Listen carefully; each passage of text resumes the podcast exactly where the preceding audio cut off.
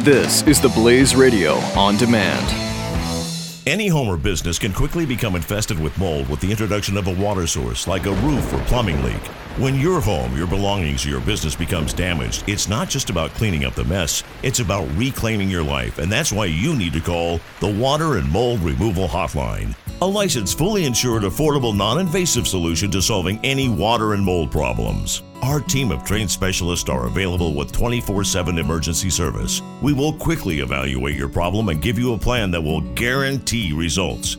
Water causes damage and mold can spread throughout your property in as little as 48 to 72 hours and can produce allergens and irritants that have the potential to cause serious health hazards. So don't waste time. Give us a call now. For any water or mold problems, call the Water and Mold Removal Hotline. Call 800 442 7043 today for a free estimate. That's 800 442 7043. 800 442 7043.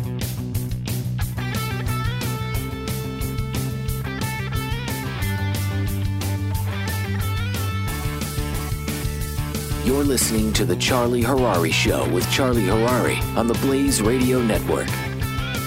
So let's jump right in. I know you graduated college and you spent eight years serving our country in the military, which I got to tell you, props to you. Thank you so much for doing that. No, I appreciate that. And it was an honor to have served. And then you leave the military and you're like, I got to go find a job. And I know that after a couple of years, you land in the real estate market, in the real estate community in San Diego in 09, which is probably maybe the worst time to land in, but that's where you started. And while you were there, you know, someone like you who's got that background, who's worked in the military, you're in real estate. I spent a whole bunch of years in real estate. I know how it works. You work hard, you get there. As you were working and you're putting in those hours, you had this feeling. Can, can you talk us through a little bit?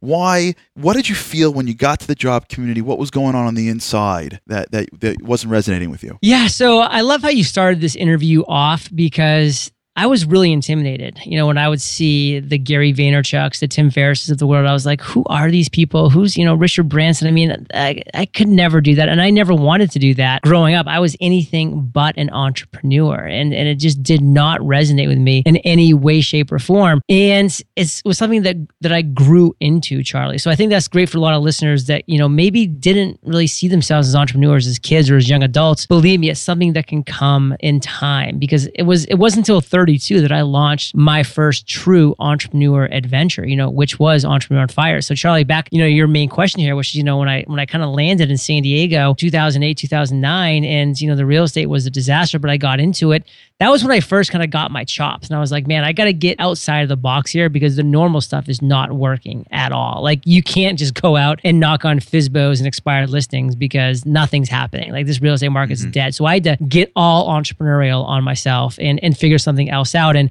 and I did. And I actually launched a, a pretty awesome business at the time um, doing broker price opinions in San Diego mm-hmm. for banks, just, just evaluating homes that had taken a hit in the market, which was basically every home in San Diego County. So that was like mm-hmm. my first little taste of like, huh, I can do something outside of the box. How can I learn more? And that led me to reading more books on business, like the E Myth Revisited, and you know, yeah, that. great book, and Napoleon Hill's Think and Grow Rich, and and that led me to listening to audiobooks, which led me to listening to podcasting because audiobooks are expensive. So I was like, I need to find something that's cheaper, and free is cheaper, and that's podcasting. And that's where I first kind of got my taste of podcasting, and really kind of sparked a fire that has since kind of engulfed into a flame. This is the Charlie Harary Show with Charlie Harary on the Blaze Radio Network.